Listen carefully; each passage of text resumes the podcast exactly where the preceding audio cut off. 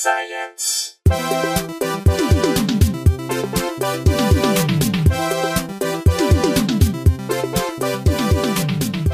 Hello, and welcome to Probably Science. I'm one of your hosts, one of three, in fact, Jesse Case. I'm Matt um, Kirshen. I'm Andy Wood. Look at us working it out was beforehand, flaw- so we actually timed it correctly. Yeah, So close. That took us three hours to figure did. that out. That was a nightmare. we went through every permutation. This is the every way of hundredth doing take. this. Yeah. Let's let's jump jump straight onto our guests because yeah, someone I, I I don't remember where we first met, but I've known you the this guest for a, a long time. Very funny writer, actor, stand-up comedian. It's Liana Carrera. Hey, Liana. Hey, Matt, thanks for having me. Thanks for joining. yeah, I, I, I'm glad we worked this out. I How know, have you been? I know, I can't even, I really can't remember how we met. I really can't, but I just remember there was a breakfast and there was a booth, and I think that's because we got together after the first night we met. But it's been like seven years since I think that day. Yeah, it's been a it's been a while. We've So known each other for a long. T- we've known each other for just about the length of this podcast, and we've only just managed to get you on the show. That's So- okay. You had to go through all the really the good talent first. Now you're with me. I appreciate it. I oh, appreciate Oh, we've come back combining- around. We've gone through Yeah. all the good talent, then the bad talent, and then we're back up at the top. Oh, it's full circle. Thank you.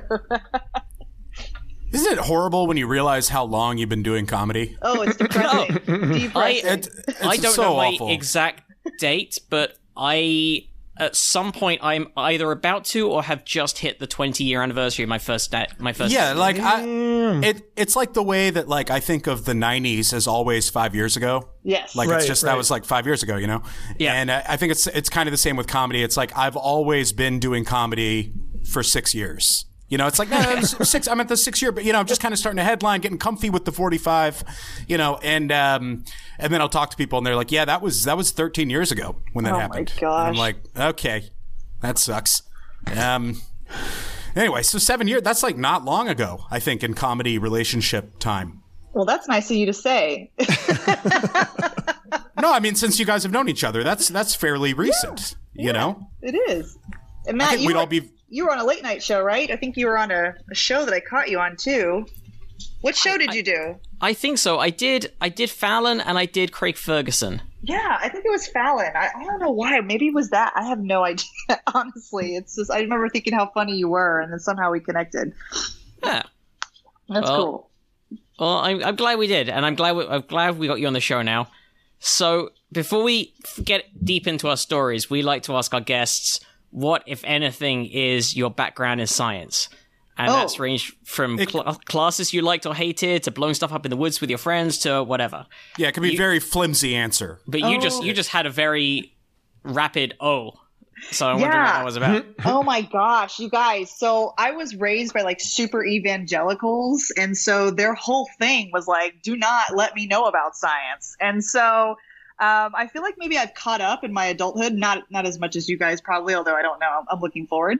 Um, but I feel like science is not, especially as like comedians, you guys are also good at science. I also feel like you're like right brained or left brained. And for me, like I got like creative and art and like public speaking, but I didn't get like math or science. Like that's just something that like I feel like my brain freezes around. So this should be a very interesting podcast. Wow. That- Where were so- you raised?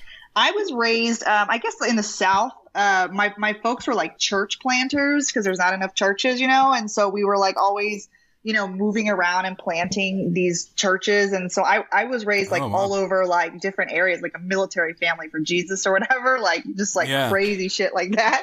And so uh, so I went to like private schools and like you know Christian schools and and it's just like you you know po- politically right now it's crazy to see it come full circle because like you know back then they're trying to shelter you and like keep you know it, you know that that they're not trying to like be straight with you about science and stuff right back then. Like you know god what how was the world made you know? Oh uh it was like you know god made the world in seven days. Evolution is bad. And you kind of got that growing up. But now i feel like it's on like fleek. Like science is real. Like we're marching in the streets with signs that are like basics are here you know like like facts are facts. And it's like crazy to see you know how much this debate over science and religion is happening right now in our public sphere. It's like back. It's like it's crazy Yeah, I, I really thought when we when we had to watch what is it, Inherit the Wind back in elementary school. Whenever I watched that, I was like, well, that's good that that's a long time ago. We'll never again have to like audit this evolution thing. It's like, wait, Right? wait, hold on. Is this still going to be an ongoing subject? Oh my gosh. But yes, there's your answer. So please, I don't know if this is going to be like that brain quest game where I'm going to Google my answer. No, no. no, no, no. Wait, I, wait, I, uh, I grew up. So I, I grew up in the South. I grew up in the same environment, but my family, like, I'm, I'm an only child. It's my, my dad, my mom, and my me and me were like the black sheep. Uh, like I was like raised by atheists, you know, but but in an evangelical extended family, so it was very weird. Um, Yeah. But yeah, that vibe was like it was it was all over the place. And I, I would love to know what they're thinking about stuff now. I don't keep up with a lot of those Gosh, people. me ne- me either. We got free. Let's just stay free. Let's just stay free. Sure. in Now, Los did you did you have a southern accent growing up? Did you Yeah. drop it?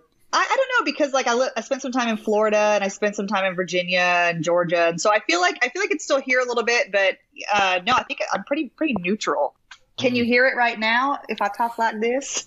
Well, No, no. I just I no. It's just like another stupid comedy thing where like I I had a really thick southern accent and was like bullied a lot for it at school. And I think I I that's all right, whatever. But I think when I was like ten or eleven, I intentionally tried very hard to get rid of it, and then did that.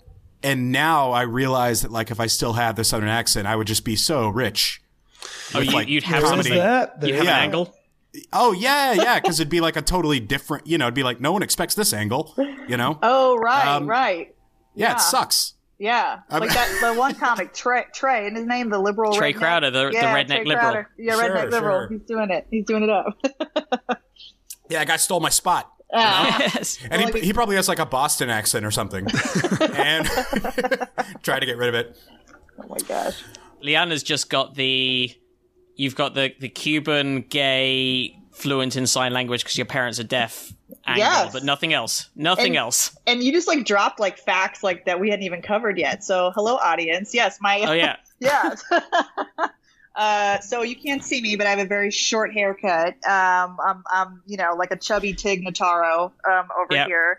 This Uh, was this wasn't me outing uh, Liana. People know already. Like it, it, it, this is public knowledge. No, you outed me as Cuban. That's so rude. All the Cubans, all the Cubans went for Trump. So you're, you're so rude. Um, Did they really? Yeah, they the- like by a lot. Like Is that a Florida thing? embarrassing. Yeah, it's so embarrassing. All the Cubans, I guess they like statistically, but but yeah. But then also, I come from a deaf family, right? So those churches that I was talking about earlier, they're actually deaf churches, like churches for the deaf. So like even right. more points in heaven. You know, I have like just stacked from a childhood of Yeah. like saving the deaf people, and so that was great. Although very very hard to know when people are speaking in tongues in a Uh, deaf yes. evangelical church. yes, very hard. It's very I- difficult. Um, Yeah. Is it, actually that's a good question. Is there a version of that? Um, Like, is there? I don't know Assigning- because we, we we were Southern Baptists. We always thought the Pentecostals were crazy. They scared me, and so there was no speak. We were very like frozen, so there was no like crazy Mm. uh, snake juggling and like speaking in tongues. Sure, Yeah. Surely a deaf a deaf Pentecostal church, people's Oh. hands would just go off the rails. A hundred percent. I remember we were You know? invited down to a Pentecostal church where they the choir learned sign language for us, and they were going nuts with like signing songs and dancing all over the stage, and like that that was frightening. Oh yeah. By the Yeah. way, Liana, have you talked to Moshe Kasher much about your shared experience of growing up in deaf uh, You know, religious families? I have yet to meet Moshe. I mean, I, I've heard, That's I know who he is, and like obviously, Same haircut. We have exactly. We just we haven't run in, we haven't run into each other, which is so crazy. We've created with with like similar people, but I've just never we never have. So I would be totally down to, to meet Moshe. He sounds I, awesome. I, it's just crazy that all these things aligned. Like, yeah, he he for a while to make ends meet, he was um doing sign language interpretation for like tele, what, teletypes for the blind, whichever phone thing involves. yeah, he signing. was he was working a video relay service. I know because I Right, I, was- right, I had right, a yeah. similar uh, trajectory. So I I, think I remember I think I remember tweeting at him once like, "Hey, if you can save me, I'm sitting in a booth right now processing calls for deaf people." I mean, like, but I mean, Wow. like, that's like the family business. You know what I mean? Like, we we have this gift, we have this talent, and like when you get to LA, you got to survive somehow. And so many Right. people are walking dogs, or waiting tables, or bartending, and, and we have this awesome talent where we can sign. And so we, I mean, yeah, that's what you do to stay afloat. right. I mean, and sign fl- like my my understanding from Moshe as well is there's there's a level of fluency in sign language that only the child of a deaf parent has Yeah. as far as a hearing person. it's kind of like a lot of bullshitting yeah like we're able to like note it like we can basically like so so many people who learn how to sign like at college or, or study to become interpreters they're very buttoned up they can be robotic. They can be they're very professional is what i'm trying to say. And so they're mm-hmm. like constantly like like even their signs are just really professionally like done. Like they're perform they're per- a perfect performance. Whereas deaf children of deaf adults we're like culturally competent. So if we don't understand a deaf person we don't freak out. We'll go hey you're signing sloppy. Well nobody would ever tell a deaf person they're signing sloppy who learned how to sign in college. You know what i mean? Like we'd be like no no no it's not me it's you. Or we could just like open one eye and see what they're saying without even really trying because we grew up with this stuff you know what i mean and Yeah. so Right. that that's been the kind of cool part is that there's like certifications you have to get in the state of California to be able to be a sign language interpreter. And like people go to school and study it like they do to study like the bar. And people like Moshe and myself who have not all kids of deaf adults, by the way, know how to sign fluently, but people like us who who picked it up, we just passed like an in-house test. And actually I don't even know if so if he's certified or not. I shouldn't speak for him, but I think he is because I'm pretty sure he used to do it as a professional job as well. No, He- but I'm telling you, like they let you do it if you pass in house, but you have to pass their in house test. So a lot of oh, people oh, I see what you think- mean. Okay. Yeah, so a lot of people think like codas, which is what we're called, child of deaf adults, we're like punks, but no, really, we're I think we're like the glue that holds the fabric, to, the you know, the culture together. Because yeah, we can understand, we can sign and slang, we can, you know, it's all cult- it's Right. that cultural element that's pretty cool. Now, do you have a favorite interpreter? I mean, are there rock stars in the ASL world? You know what? Of- My favorite interpreter is is right now is someone called Kelly for Access. I just met her the other day. Um, Okay. Kelly for Access. Here's here's the thing. So many people are trying to exploit like sign language. You just don't know. Like it's a novelty, and I get it. Like right, how do you sign pussy? How do you sign shit? How do you sign ha ha? Right. So I get it. I get that it's funny, but like Yeah, I, when I, when- I gotta. I have done a couple of shows with sign language interpretation, including a setlist show, and it's very hard to resist the urge to just say rude things and look at the. Exactly, but it's sort of like maybe you were you grew up a little person, and it's it's like the 900th elf joke. You're gonna be Right, like, oh right. my god, that's not funny anymore. And so that's sort of where what's so cool to see right now is the evolution of society in terms of like civil rights and minority groups speaking out for themselves and Black Lives Matter and all. We're in like a really kind of serious moment of time, right? And so But also, you're you're like a, a, a queer child of deaf adults Q, but you're like a South Park character. yeah, You know, well, I w- you're I- like you get uh, I, you got to wasn't every allowed to watch box. South Park, so I do have to trust you on that. Uh, but no, I just mean you tick every box Yeah, of like well, you know. I mean, come on, Hollywood. No, but No, I know. Well, no, that's what I'm thinking. I mean, I, I don't I don't mean that in a negative way at all. Yeah, like yeah. what what the fuck? Get no. like fork But- fork over the contract. but, but I know I, I would love that. But um, but I, I this this interpreter though, her name's Kelly, and she went viral for signing uh WAP. Uh, by Cardi B, and right. she had to sign this very. She was she, she didn't have to. She did. She signed this like crude rap song, and everyone went nuts about it, and you know sent it all over the place. And uh, and I guess the New York Times or somebody somebody was interviewing her about it, and they asked her to go ahead and do the signs on camera of the vulgar part. And Kelly, they didn't know the difference. Kelly looks in the camera and she signs this, guys. She signs this. She says, "Sign language is not for your like your consummation." To have fun with, like this is a service. I'm paraphrasing. This is a service that we do Right. actually provide deaf and hard of hearing community. So like this is like this, this is not happening basically. And then she smiled, and they thought That's she great. signed, you know, wet ass pussy, and she didn't. She signed this super like Right. rebellious thing. And so I mean, I, I just I just love her right now. So she's at kelly4access.com. She's she's been That's really cool. great. Yeah. That's very cool. Yeah. It's a bummer that the only people who get the joke are the people who don't need to get the joke. But yeah, that's awesome. Well, I love that it pull like impact. Like I was saying, I just feel like in the in the culture right now, and, and there there is a movement where it's like you know nothing without us, you know nothing by us or for us without us, or you know whatever that is. I'm very bad at my my protest slogans since Biden got in office, and I've been able to sit down. So, uh, but you know nothing with us, without us, whatever. And so deaf the deaf deaf people are are like things are changing. It's kind of cool. That's great. Um, yeah. wh- while we are talking about um, you know cultures and maybe insensitive jokes, I I, I think I owe an. I think we all we all owe a bit of an apology. In the last episode, um, I was to be serious about this, but last episode we uh, we we told a few a few too many jokes maybe about the Juggalo community and. Um, Oh, no, no, yeah. please, please, please, Andy and Jesse, Sorry, please. yes. Uh, so we, we, anyway, we we were contacted by the um, NAACP, Ah, and and they and they made it clear how unacceptable some of those jokes were, and I just like to apologize uh, on behalf man. of us and behind and the show.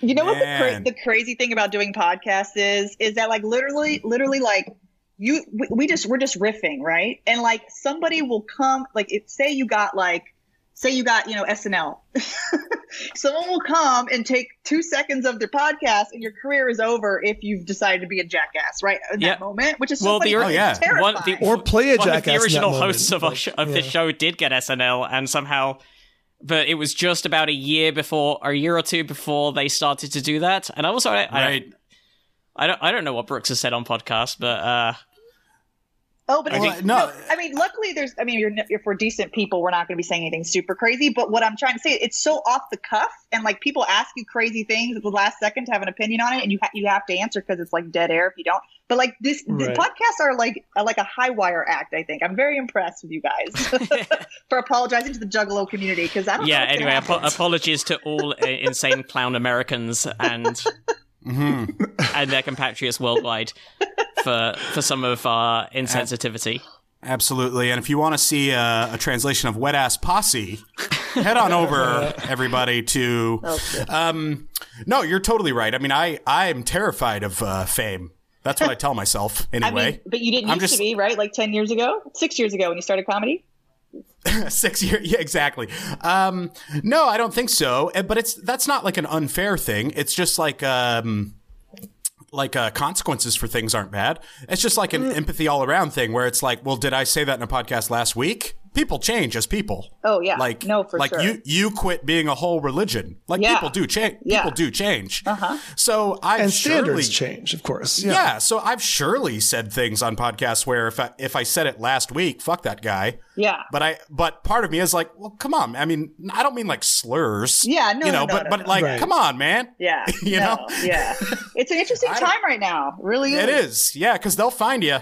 You know, I mean that that's like when when Mike Richards got outed for the Jeopardy stuff, and uh, like I think he did plenty of things to disqualify himself. But when people thought that the like nail in that coffin was the podcast that I went back and listened to, where he's like joking around with his coworkers who are his podcast co-hosts about how he doesn't know what the etiquette of like online dating is, and he doesn't know about when and how people send nudes. The fact that he said the word booby basically got him.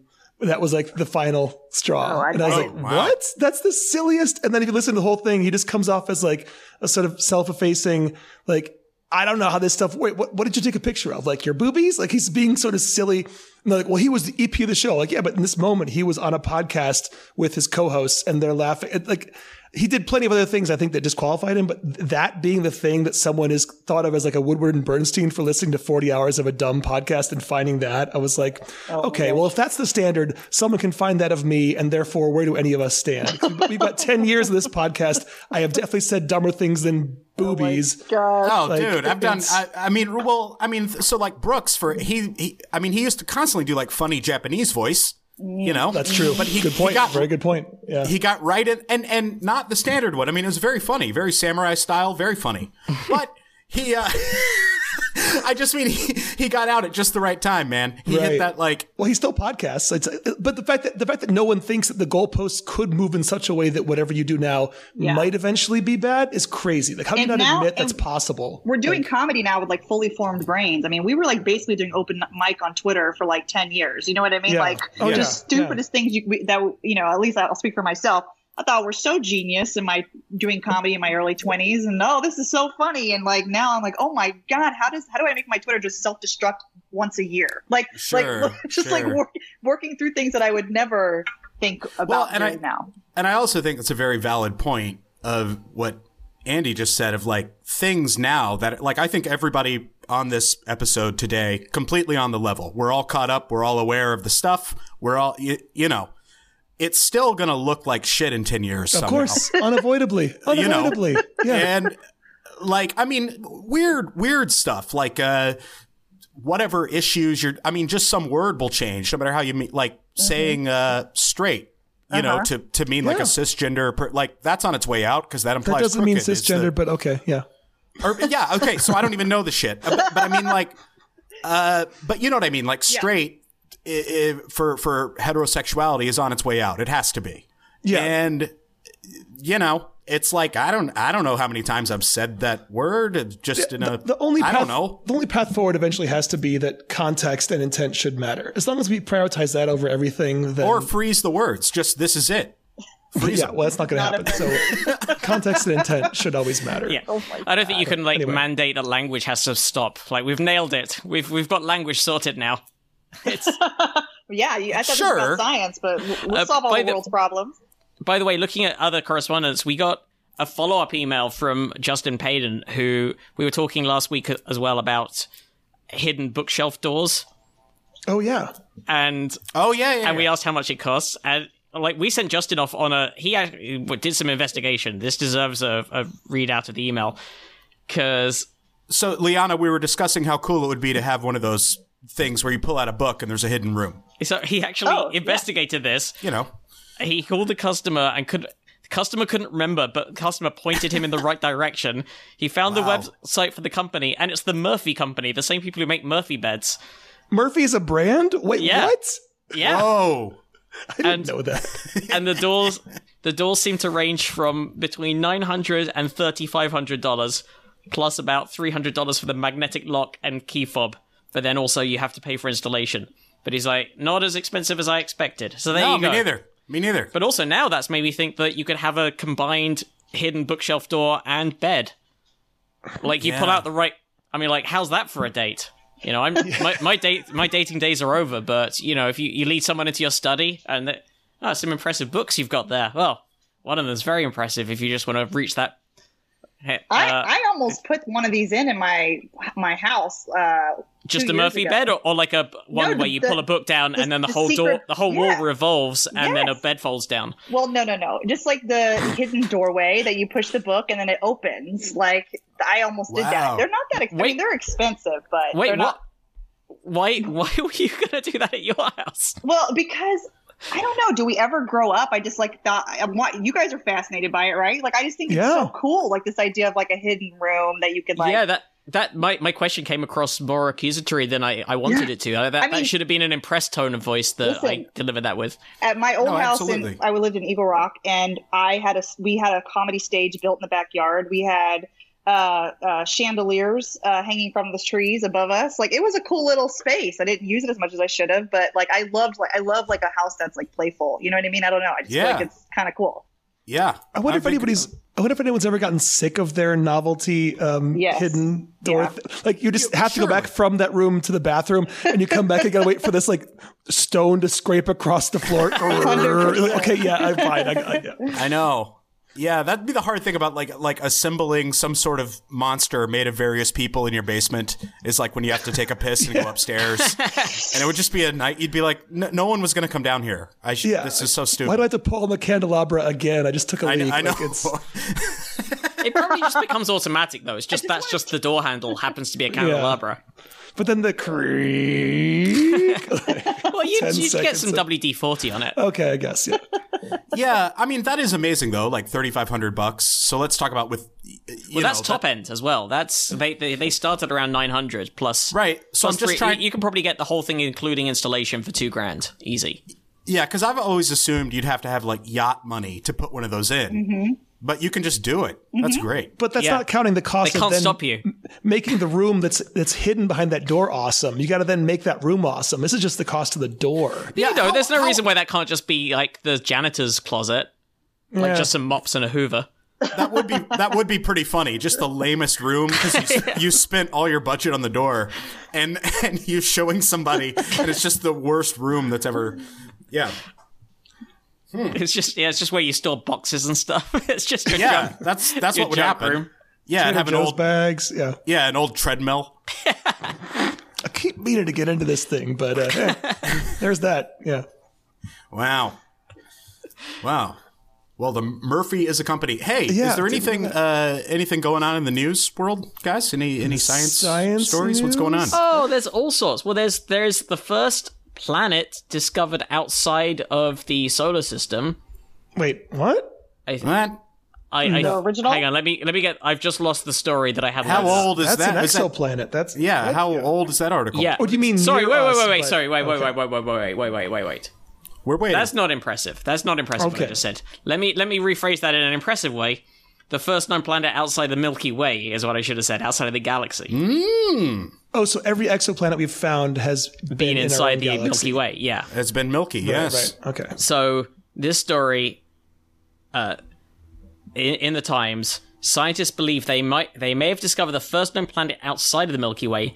The possible planet candidate is the size of Saturn and located 28 million light years away in the spiral galaxy Messier 51a, also known as the Whirlpool Galaxy, for its swirled profile. I thought like most galaxies are swirly. I guess I guess some of them Yeah. are cloud shapes and some of them are other. Also, I thought the intuition that I'd stuck in my head about galaxies versus stars in our own galaxy was that even our best telescopes have never been able to differentiate stars not in our own galaxy. Is that that's not true obviously if we can also tell that there's a Jupiter-sized planet. I thought that all we could see was the galaxy as a as a swirl you know what I mean? Like I thought all the stars we can see are just in our own galaxy and our best equipment only sees other galaxies as just Yeah.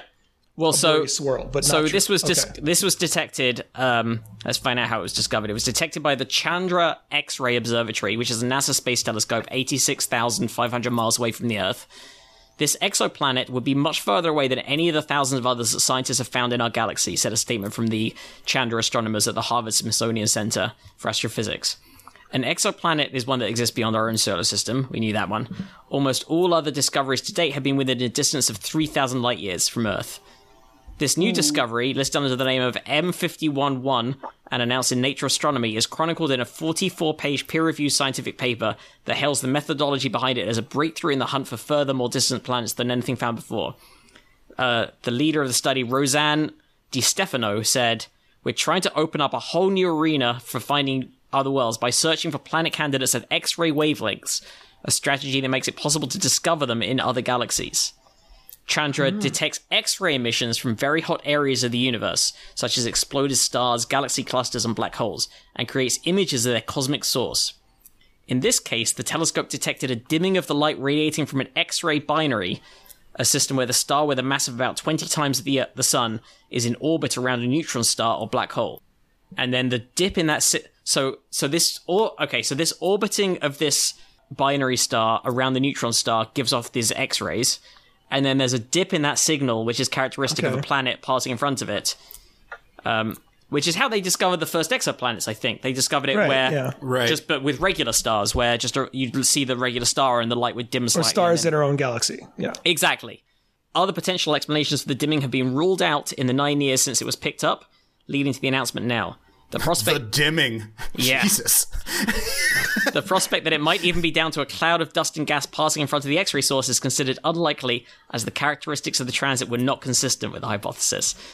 To further verify their findings, they'd need to observe the transit again, and the enormous scale of the planet candidate's orbit means it would not cross in front of its binary partner for about 70 years. Hmm. So it has a 70 year orbit. Their 70 year year. Yeah. Yeah. They, yeah So I mean, this this is like what I, I assume what everyone, I assume it's what everyone assumed that because basically every star now we can say in our galaxy has planets almost almost uh, across the board, right? So we would also assume other galaxies. yeah, that, that makes sense. but We There's haven't no. seen evidence of it yet. Yeah, exactly. If we've gone in the past, even like five, ten years from thinking that exoplanets are incredibly, incredibly rare to almost ubiquitous. Yeah. I mean, it's definitely another um, tick in the in the column of life has probably happened or is happening somewhere else. You know, Like, Sure. It says 28 Chances are million so light slim. years away. it hasn't. 28 Yeah, million that's light years. insane.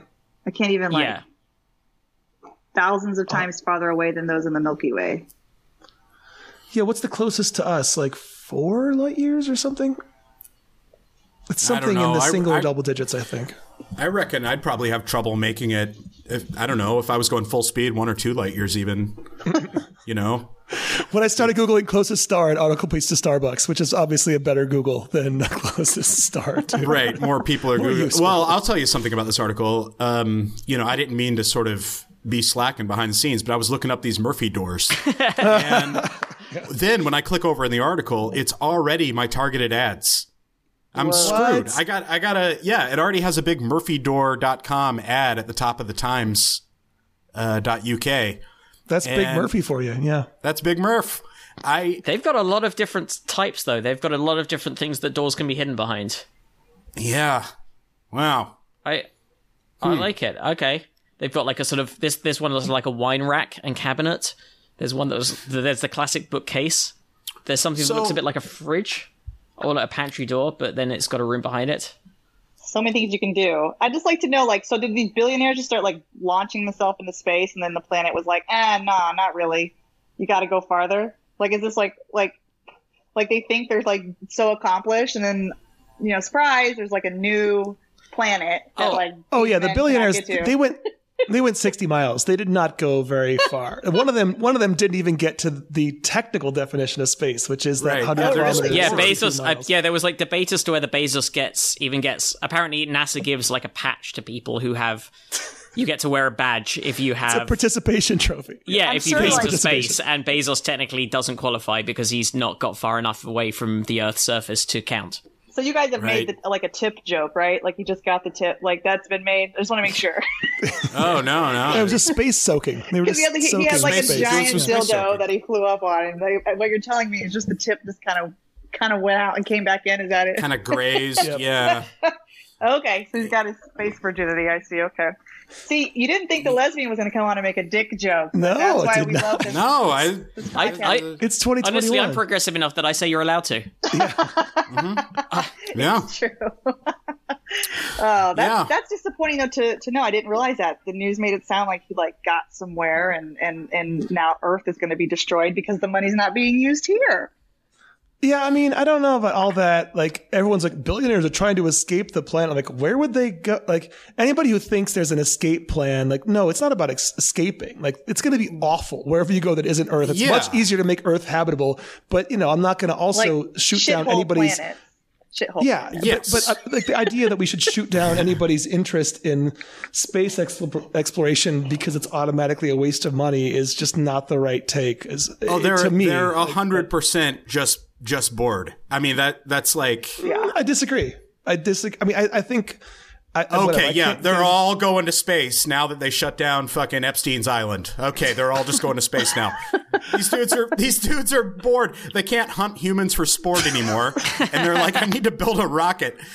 You know? I mean, I, I don't think Elon Musk, for instance, I don't think he's motivated by boredom. I think he's an interesting character. I think he's Yeah, yeah. neurologically different from me, but I think he has a lot of good intentions that will probably be a net positive on humanity. But that, whatever. Few, Well, few- while we're the talking about time, neuro- time will tell. But uh, Well, we're talking about neurologically different. Here is a story that I, I've got to say, my instant reaction is bullshit well, on this I, the thing I just am- linked to. But uh, I'm only going to believe it- a story if it's from the University of Helsinki. Otherwise, I don't want to fucking hear it. well, okay, okay, so it is from the University of Helsinki, Jesse. So, Okay, well, uh, it sounds legit. What's up? but so this this story on Science Daily, behavior resembling human ADHD seen in dogs.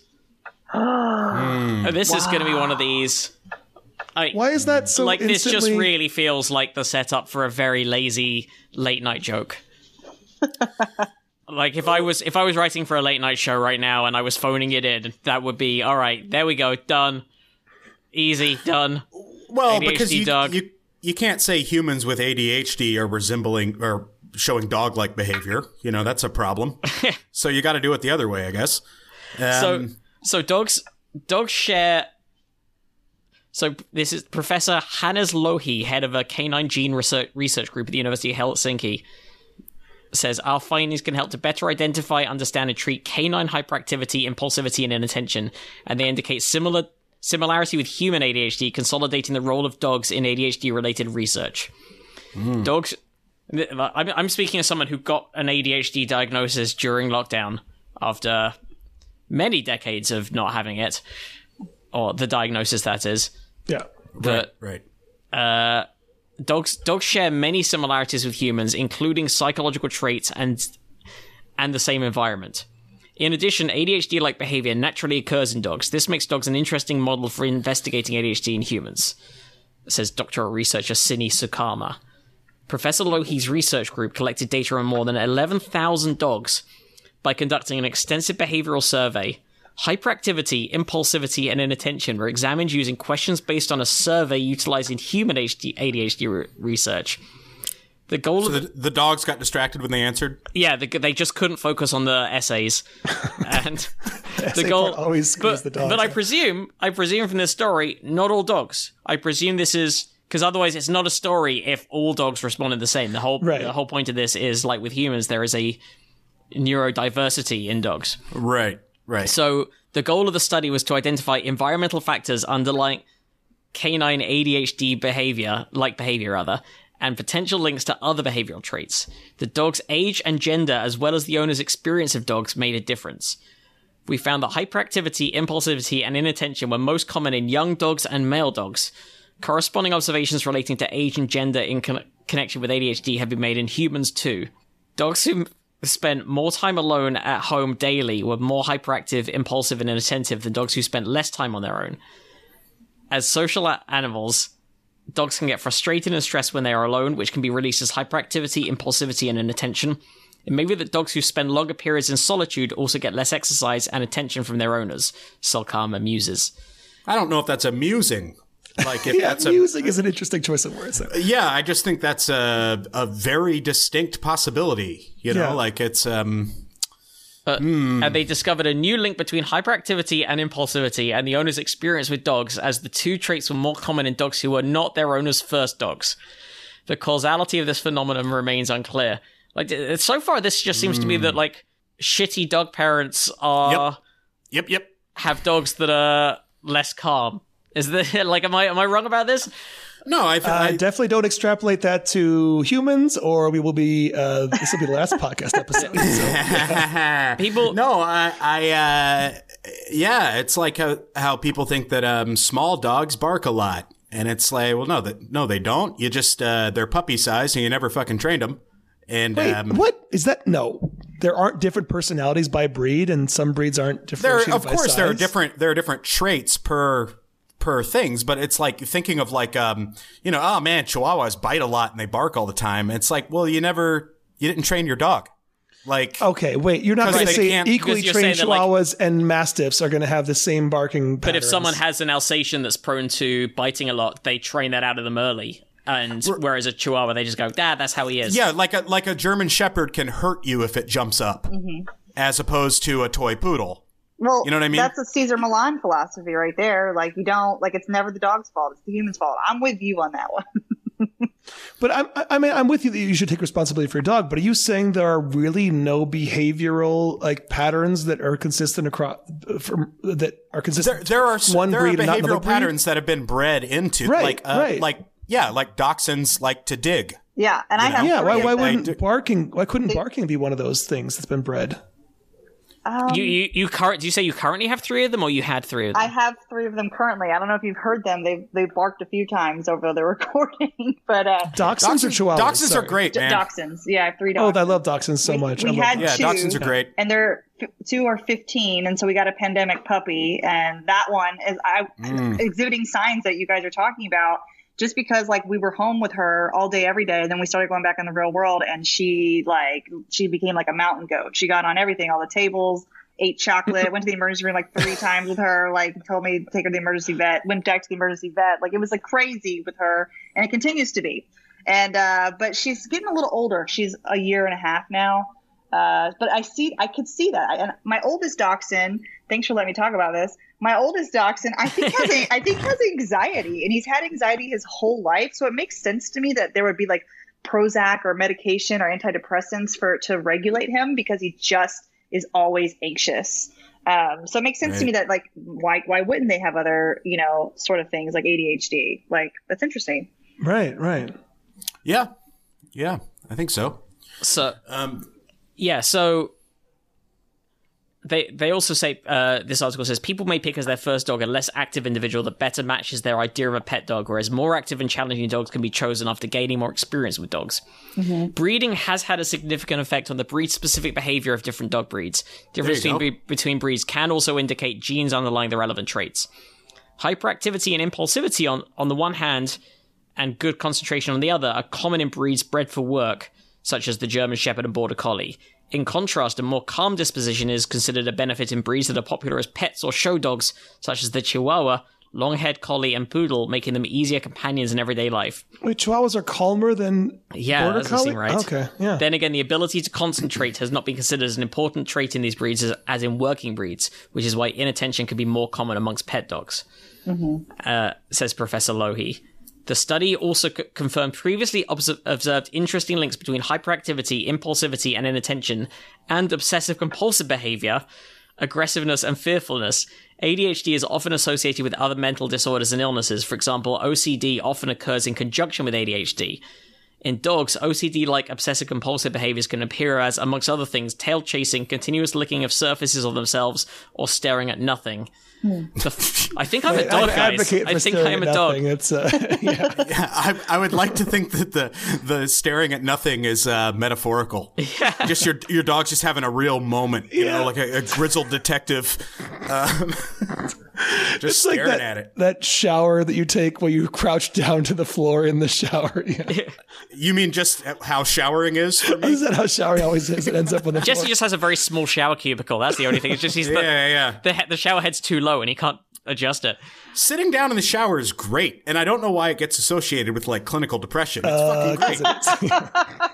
No, I, am not sitting. I'm, I don't sit down in the shower because everything's worthless. I sit down in the shower because this water feels lovely. I Right, didn't know that it was You know? with that, but that makes so much sense now. I'm like laughing over like Yeah, the like- course of my life. Like in in all the movies, you know, it's uh if in in the movies if you sit down in the shower, you're having a problem. oh my you know? gosh, that's true. Yeah. No, I love those shower And, uh, baths as a kid. Do you remember those? Like, did you guys ever take those? Were you like, Yeah, that's what I'm saying. It's great. It's great. you know. No, I'm a, I'm a I'm a big fan of lounging around in the shower. It's great. So Maybe it's time for me to get a shower chair. Maybe meet you in the middle. Don't go to the floor. Just get a shower chair. then, See, I would consider a shower chair without. I mean, of course, some people need a shower chair, but I would think just a, um, uh, you know, a recreational shower chair. I think would be more of a sign of a problem. I think so too. but you know, Sitting every down. time you're going to need that. Yeah. Yeah, So the findings suggest that the same brain regions and neurological pathways regulate activity, impulsivity, and concentration in both humans and dogs, says Sulkama.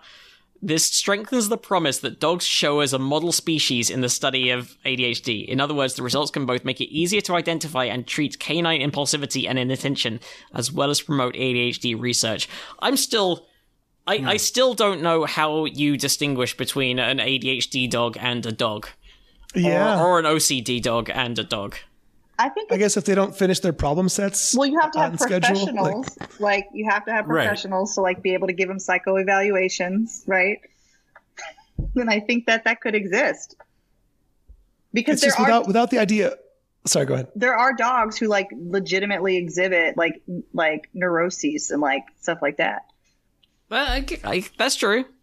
Yeah, I, I don't doubt that this could uh, that the same way that depression and uh, human behavioral things can be be seen in dogs. It's more like with ADHD. It seems like the, the diagnosis is usually based on like something outcome based that's not happening. Oh, like a test. Like so, what I- I'm just wondering what what is the dog right. not getting done that we want it to get done? yeah, you know like what I mean? focus on Like, its homework and stuff. Yeah. Right. yeah. What is it not focusing on? Right. Well, so, sometimes when they, you know, really want to get home and they're really excited to get back to the house after a walk, it's because they're worried they left the oven on.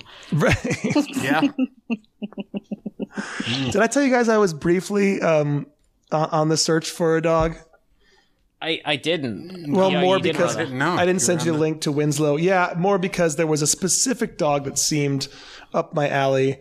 Um, if I'm gonna get a dog, it's gonna be old. Listen, it's gonna be a di- Yeah. double digits age dog. I don't Yeah. want to deal with puppy That's shit. the way to do it. That's I want to have a it. Sub gotta- five year commitment. To And he's going to have a butler's name. No, my parents my parents adopt elderly dogs. They're like the most commonly dropped off dog too, at the uh, down at the old uh, pound. Right. And I, I just, but I don't want to be one of the fucking uh, COVID dog adopters who, Yeah. you know, if, if things go back, like I'm living in the desert and I, for now, this is where I am and I might be here forever. I just don't know. I, don't, I, don't, I just don't want to be one of those people who's like, yeah, now I live, I have the space and, uh, and the time to do this working from home. And then fast forward 18 months and like, the world is totally back and every job expects you to be in person Right. and I'm suddenly not a bad dog parent. When you uh, say, don't wanna be where's the de- like? Are you when you say desert? Are you like in Joshua Tree? Like where are you? Joshua Tree. Oh, yeah, cool, good cool. guess. Yeah. Yeah, it's a nice place to be for the pandemic. Yeah, no, definitely. And a great place to have a dog, but I just don't want to like set up an expectation. That you'll have to keep it. Well, no, I, I do want to keep it. I just, I, I wish I could, all, all of us wish we could see what the future held for work Yes. and schedules and Yes. expectations. But That's very um, responsible of you. Right. So don't get like a turtle or something.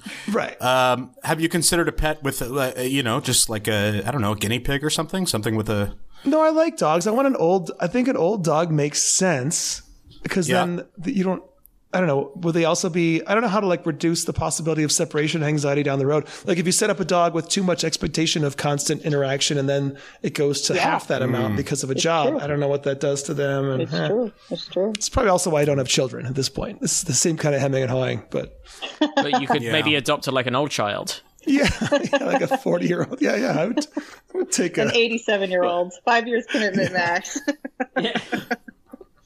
You uh, you you are a you're a big brother. Well, yes, but he's now. um Oh God, uh, I shouldn't shouldn't say names. He's, um, I think, twenty now, and it's well, yeah. Once once Yeah, they graduate high that's right, school, done. it's sort of right. I had, I had I had the dog, the human version of the elderly adoption of a. Yeah, usually you don't get matched up with someone when they're. I think he was at the end of his junior year, but um, it happened anyway. So, yeah. Mm. Well, you could you could adopt a condor. Ooh, can I now? yeah. I mean, Yeah, you you can't. could, uh, but this story sent in by Oh. Justin Broad. that the San Diego Zoo, just down the road from us, has Mm-hmm. confirmed the first confirmed hatchlings uh, of two condor eggs that were unfertilized. Ah, now I see why The- I'm the- a the- guest today. Oh no, we didn't. We didn't have that lined up. Didn't plan it. hmm I'm offended. Sorry. Yeah. Um, the discovery of parthenogenesis, or asexual reproduction, uh, is a first for the species, and uh, by historic confirmation through molecular genetic testing. Yeah. So these uh, these conservation scientists at the San Diego Zoo Wildlife Alliance they reported this discovery in the Journal of Heredity. Uh, it's the official journal of the American Genetic Association, the also, AGA. The, the Journal of Heredity also sounds like some sort of horror movie book. Oh, absolutely. Don't open it. Yeah, if you have to, you have to say Yeah. a Latin Sign your name in- if it gets opened. Yeah. Yeah. Your name is signed in the Journal of Heredity. Yeah, that's what you that's what you keep alone in the room behind the bookcase. Um that's murphybed.com everybody. murphybed.com. Um offer code get sponsored by Murphy Beds. So, Oh man. and Murphy doors. I got one. I got one in my study, and let me tell you, it's changed Yeah. my life. they got so many you can choose from and I set one of these things up and uh all right guys, so during a routine analysis of biological samples from two California condors at the zoo, um they have a managed breeding program there. You know what I'm saying? So they keep an eye on you. They they're like you can't. There's there's no behind the scenes hanky panky at the San Diego Zoo with in the in the old condor nest. Um, and these scientists confirmed that each condor chick was genetically related to the respective female condor uh, that laid the egg from which it hatched. However, in a surprising twist, they found that neither bird was genetically related to a male, meaning both chicks were biologically fatherless and accounted for the first two instances of asexual reproduction to be confirmed in the California condor species. Now, additionally, the two dams that that that is the matriarch condor. Um, th- they were continuously housed with fertile male partners. So this uh, parthenogenesis discovery is not only the first to be documented in condors, but is also the first discovered through the use of molecular genetic testing, and the first in any avian species where the female bird had access to jizz. This a is mate, true. so- a mate. But And yeah, sti- that's, and I guess. still- Oh, sure. and still turned it down. So let's talk about it. Still. Oh, yeah, no, absolutely. There- yeah, I mean that really is like if you were the last, you know, woman on earth or whatever, there's just still just like no. yeah. Like all these they're locked in a cage together. You're just like, no. Yeah, no, these are No, not lesbian in- birds, and I think we should give the mm-hmm. lesbians credit right here, right now, because you know how often we hear being gay is not a thing in nature. Well, guess what?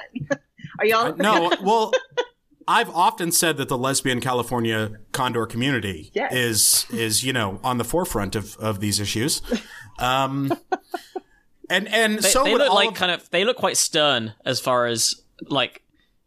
You know, they're, they're sort of older, kind of scarier le- lesbian birds. Yeah, the OG, Or scarier to me. the OG ones. Hmm. Yes, definitely like Michfest type lesbian Uh. birds. Wait, what? What? Fe- what fest? Michfest. You guys, I don't know what that is. heard of it. is. Oh my gosh, it's like an old school. Like uh, I can't even like actually talk about it because I'm I'm sort of younger. But it's like this old school, like like basically uh, Woodstock with all lesbians, with like like just Birkenstocks and people playing guitars and like shows and like comedy and stuff. And they had a huge. There was a huge drama falling out and I don't even think it's on anymore because some people wanted to accept trans women, some people didn't, women born women, and there was a oh, whole impl- implosion of the of the weekend. And I never I never went, but the Michfest lesbians are like the grandma lesbians, basically. Not no offense. Oh my mm. god, I'm gonna get hate. Maybe No, the mommy, no. the mom, older This- mom lesbians. This is fascinating. I just googled it. I didn't know that the Mich is Michigan. It was the Yeah. Michigan Women's Music Festival. I didn't know. And This you grew like up in my Michigan, but you also that's- didn't grow up as a as a lesbian. So yeah. no. There it is. Oceana sorry to out Andy as well. I've just I, that's that's two in the podcast I've just done. Oh, but this now- is a this is a beautiful region of Michigan. This is on the western uh, coast. Of, Yeah, but of it's, it's not a thing. It's not a thing anymore. They shut down because they didn't want to allow Right, trans right. women, and and so they shut down, which is sad. But that's what I don't know how this completely missed. It's been going since it went from seventy six to twenty fifteen. Fascinating. Yeah, you guys are just learning Huh. so much about subcultures I know. I- Wow. the deaf. Where's the deaf lesbian Michfest? Is that what you guys don't know about that? I one? know. right? Yeah. I don't know either. How how how shitty would it be if they had one and you just didn't know about it? I'd be. I feel left out. just- no one thought to tell you. No one thought to invite you to perform. Just yet another. Can you thing to guys guess any of the- Can you guess any of the acts who played at Michfest? Um, I know one is obviously the Indigo Girls because they're amazing, but like I feel like they had like all a lot of I don't know. Do you have a list in front of you? No, no. I was I was gonna quickly Google it while you guess. Yeah, I think it's like the Indigo Girls. There's a lot of like singer songwriter, female, like strong, like kind of like that. I think like again, I, and I know some comics were performing too over the years. I just I, I'm. I'm, I'm talking about something that I don't really know much about, even though I should. This is yeah. I'm just I'm fascinated. This escaped my um. Your Michigan Awareness for all history these years. yeah. Yeah, yeah. I guess the last one had uh, Jill Sobule, famous for "I Kissed a Girl" before Katy Perry's "I Kissed a Girl." Oh, Um, no other names that I know, but that doesn't mean anything. yeah.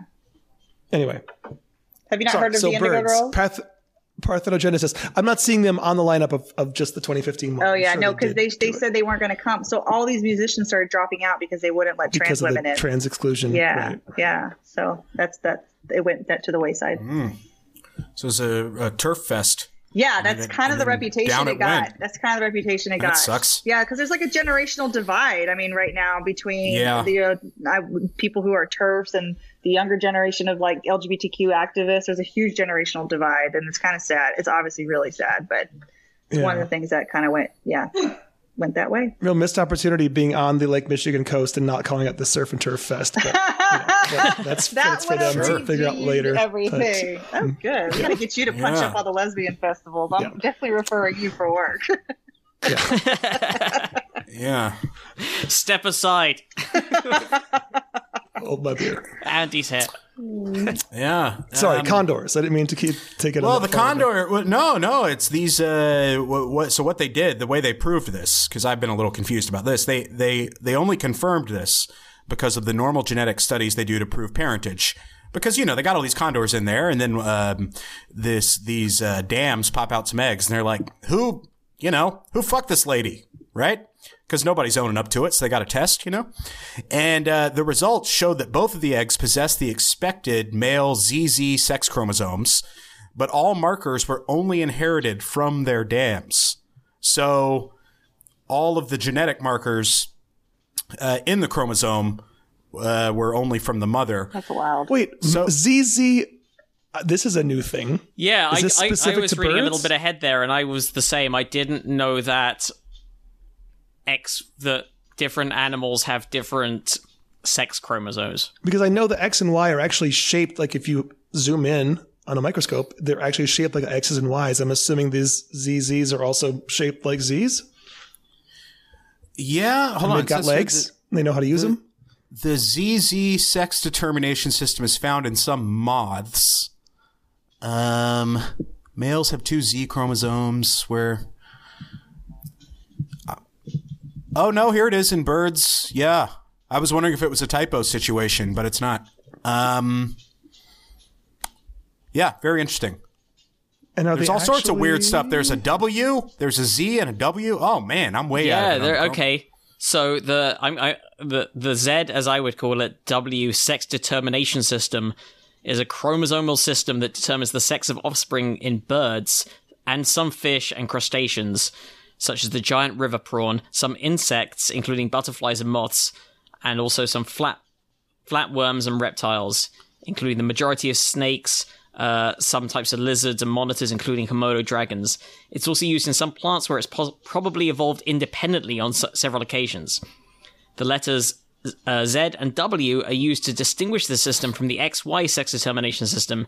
In this system, females have a pair of dissimilar uh, ZW chromosomes, and males have two similar ZZs.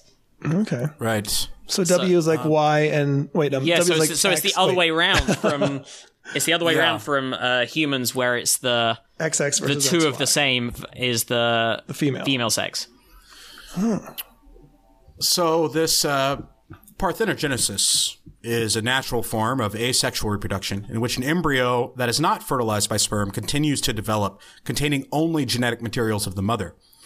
Uh, the resulting offspring are called parthenotes. While this phenomenon is well known to biologists, it's relatively rare in birds and normally observed in females who have no access to males. The California condor parthenotes were produced by two different dams, each of which was continuously housed with a fertile male. Just said no thanks. Yeah, both of these females had also produced numerous offspring with their mates. Oh, they One said okay. 11 They said sometimes thanks. Yeah. They said sometimes, but not, no, not anymore. Sick of it. One had 11 chicks, while the other was paired with a male for over 20 years and had 23 chicks. The latter pair reproduced two more times following the parthenogenesis. Crazy. Hmm. By the way, I, I had to do some googling because I was like, this can't be unrelated to the whatever the root of Parthenon is, and what is that, that mean? What would you guess it means without googling? Uh, Parthenon? Hold on. Or Uh, Partheno as a prefix? right. Um. mm, Uh, a trait that I didn't know was attributed to the Parthenon is a temple set up for Athena. Do you know anything I about that. Do you know anything about her? That might be. Um, Um, I don't know. Well, so there there is a life size one for one scale Parthenon in Nashville that was built for the World's Fair, including the Athena statue. huh. Yeah, it's in Centennial Park, and it's uh, it's awesome. It's just this giant random Greek shrine, and the it, it's huge. You know, If you had to guess a trait that Athena had that might have lent uh, the name Parthenon to her temple, uh, don't know. virgin means virgin. Okay, that checks out. So yeah, Virgin- Oh, okay. Virgin parthenogenesis, Genesis, ge- right, that yeah. makes sense. virgin birth. I didn't know that until right now. I'm not trying to act like I knew that piece of trivia. I googled it, but Wow. Very interesting. Um, s- studies conducted in 1965 and 68 identified parthenogenetic development in turkeys. Um, in 1924 and 2008, scientists noted the same in finches and domestic pigeons, although the eggs failed to progress to the hatching stage in the latter cases. So this is a big deal. This, uh, you know, popping out here Yeah. with some, yeah, because they, they actually hatched. It looks here Um, they believe that though these results represent only two documented cases in the condor population, the discovery could have significant demographic implications. Although one chick passed away in 2003 at age two and the other in 2017 at eight, the team plans on continuing future genotyping efforts in the hopes of identifying other parthenogenetic cases. Um, So crazy. That's pretty cool. Yeah. By the way, I was still looking up this this chromosome system for different animals. So in, in moths and butterflies, the females can also have can have Z, ZZW, and ZZWW. So they can actually contain more than two. yeah, they they can all come out as female. oh, it's almost a whole website there. Yeah, Which actually humans can have three sometimes, right? We talked about yeah, that and more. Yeah, there are sort of there are.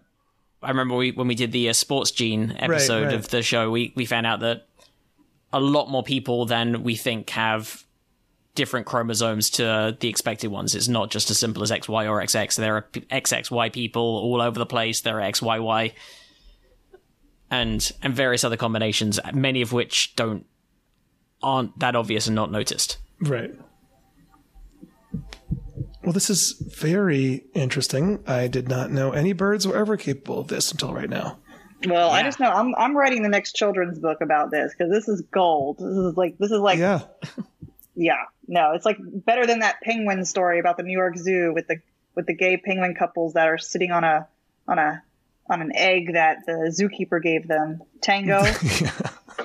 That's a pretty great story, though. if that I love that story. My kid loved that story too. But I mean, if that story can be like amazing, I think this one this one should go forward as well.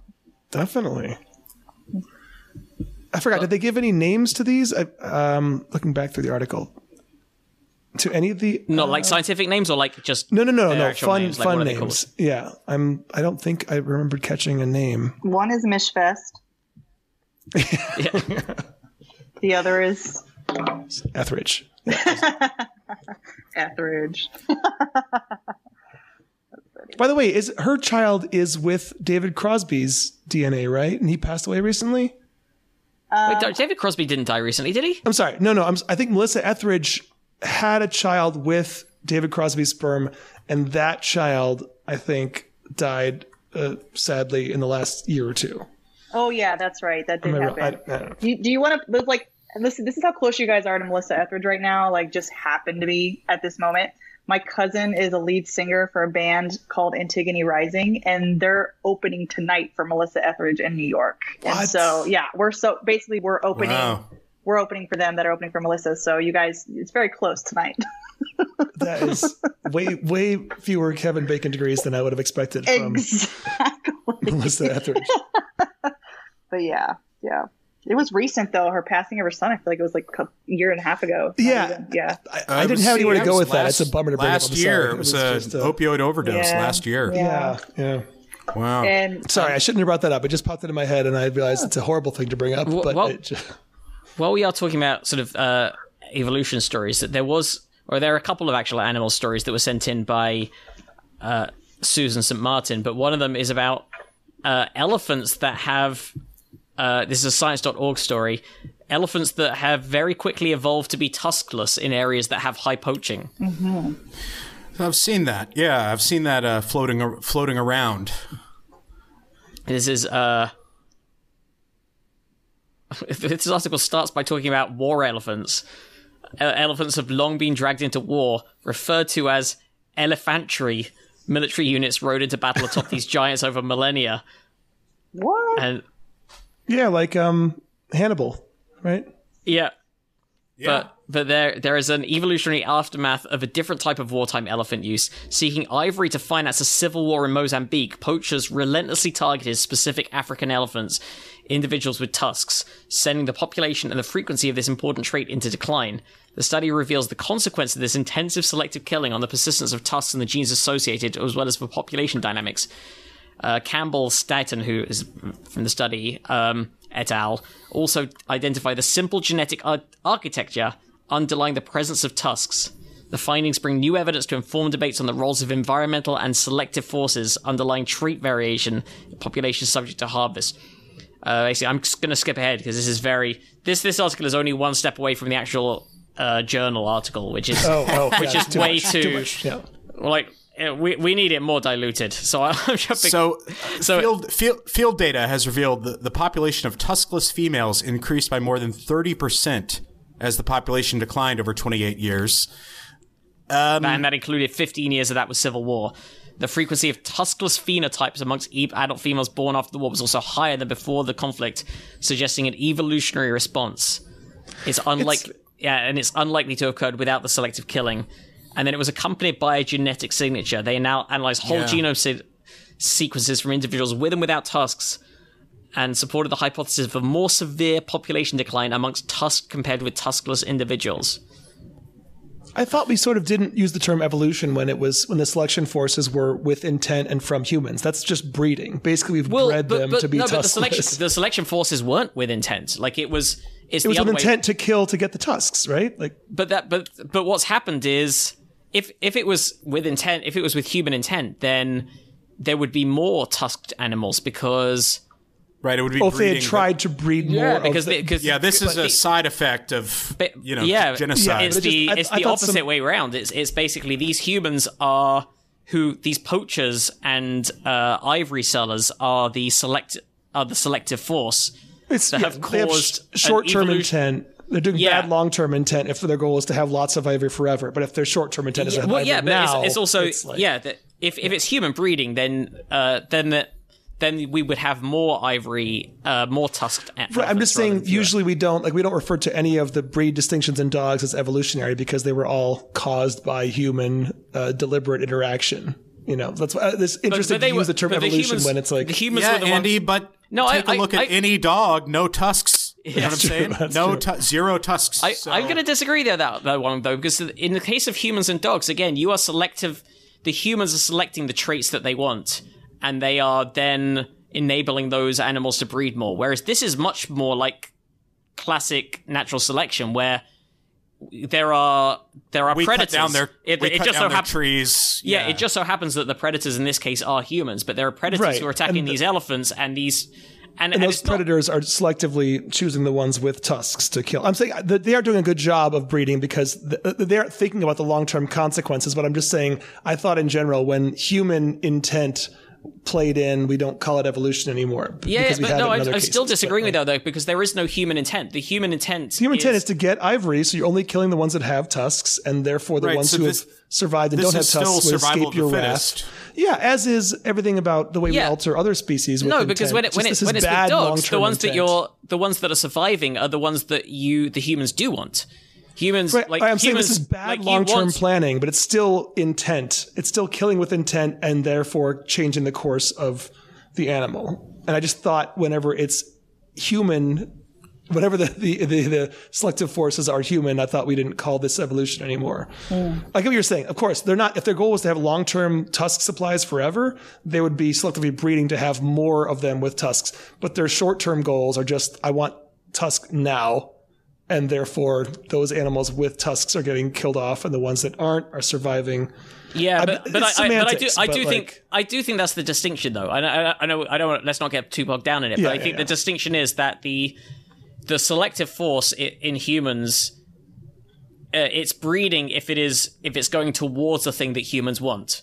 Like you are gradually selecting juicier tomatoes or or more uh, better companion dogs. Whereas Right. here you're not. You are you're actually Doing a bad selecting job. You're, you're selecting yeah you are you're selecting them out of the of the gene pool you're actually just overkilling um, yeah.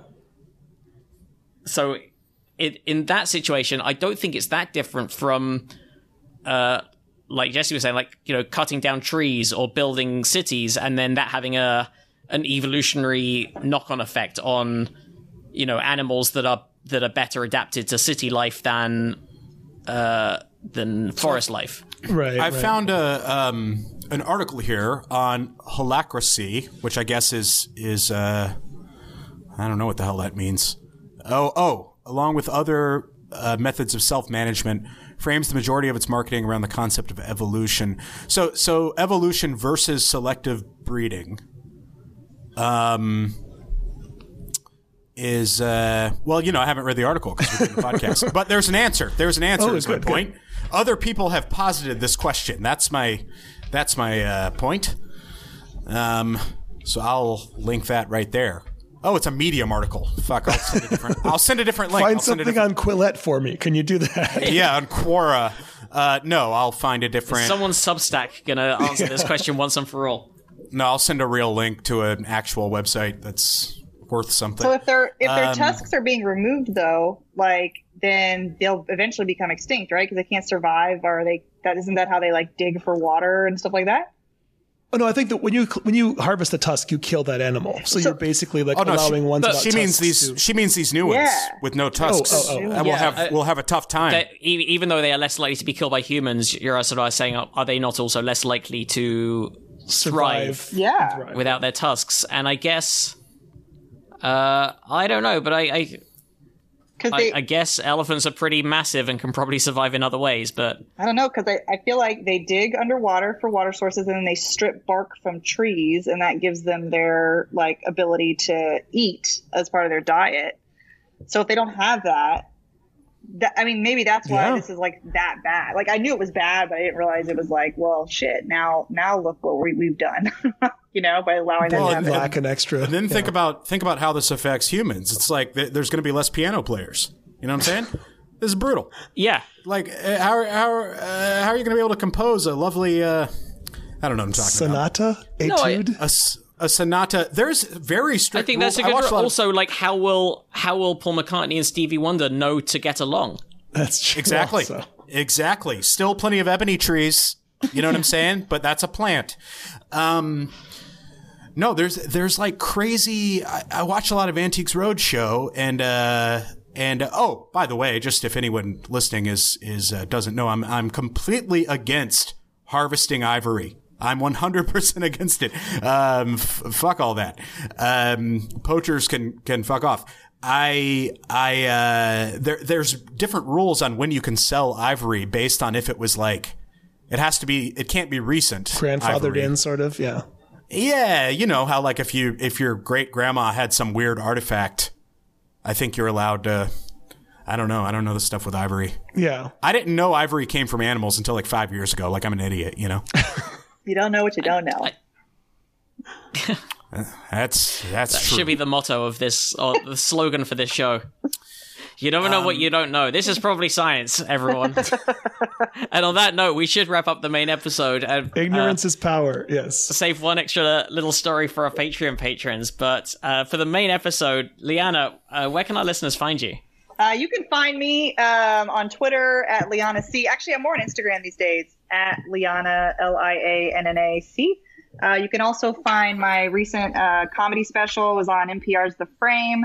Uh, you can find that. Very yeah, cool. you can find that on uh, seedandspark.com.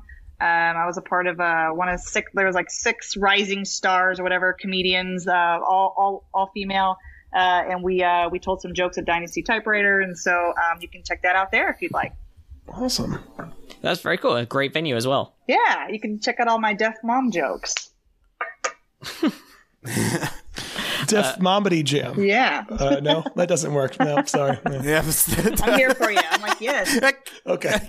L- listeners, you can find us, probablyscience.com is our website, at probablyscience on Twitter, individually at Jesse Case, at Andy Wood, and, sorry, at Andy T. Wood, rather, and at Matt Kirshen. You can find us uh, on Facebook as well. Probablyscience at gmail.com is the email address for any questions, comments, clarifications, stories you'd like us to cover. Our website has links to the Patreon and PayPal donation buttons. Thank you very much, everyone who helps keep the show going, and everyone who helps spread the word and tell other people about us. We appreciate you. yes. Thank you for Thank you joining for us. having me. Thanks for doing it. Yeah, this is Yeah, so that was fun. Thanks, guys. Bye. Bye. Bye.